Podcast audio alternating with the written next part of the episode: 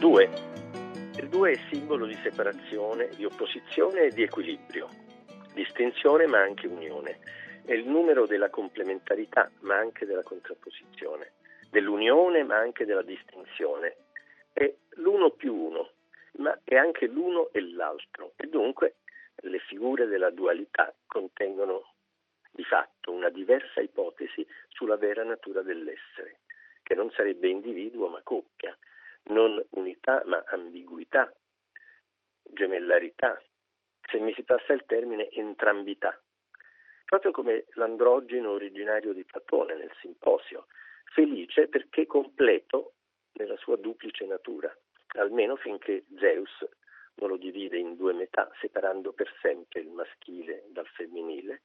e creando quello che Marcuse nel XX secolo avrebbe chiamato l'uomo a una dimensione. Da allora l'uomo e la donna, come si sa, vanno per il mondo in cerca dell'altra metà di sé.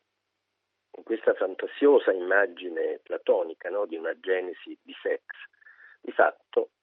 il filosofo greco allude a una questione abissale, cioè la pienezza originaria dell'essere intesa come dualità, indivisa, come potenzialità assoluta, come compresenza. Ed è una compresenza a cui alludono molte mitologie di fondazione che mettono sempre all'origine del mondo due gemelli, dai famosissimi Romolo e Remo ai famigeratissimi fratelli Kaczynski, politici polacchi contemporanei, del simbolismo della dualità gemellare, la storia, il mito, la letteratura, il teatro offrono esempi a Iosa, divinità come Apollo e Artemide, semidei come Dioscuri, Castore e Polluce, sovrani di città come i Tebani, Anfione e Zepo, profeti come i biblici Esau e Giacobbe, santi come Cosma e Damiano, i cosiddetti santi medici che secondo molti non sono altro che la cristianizzazione dei Dioscuri. Insomma, dove si racconta una storia che ha a che fare con l'ordine del mondo, si incontrano molto spesso i gemelli, che hanno sempre avuto un posto di rilievo nell'immaginario, una sorta di sovraesposizione simbolica, proprio perché sono l'immagine fisica della duplicità sono la doppiezza fatta persona, l'esatto contrario dell'individuo che è invece singolo azione.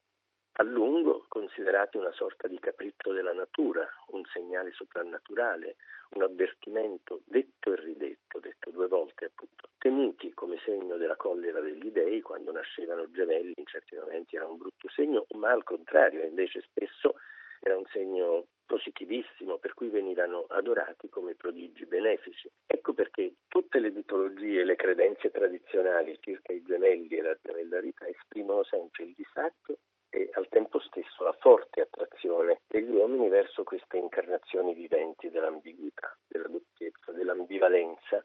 In fondo i gemelli raffigurano una contraddizione evidentemente irrisolta tra l'essere uno, l'uno e l'essere due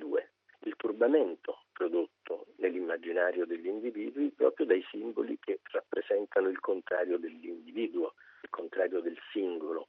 e forse perché fanno emergere quella doppiezza e quella ambiguità che è in ciascuno di noi e che ciascuno di noi è costretto a separare, come nel mito, scegliendo di essere l'uno o l'altro. I gemelli invece sono entrambi, sono l'uno e l'altro e in quanto uno in due rimettono in questione la perfezione stessa dell'essere.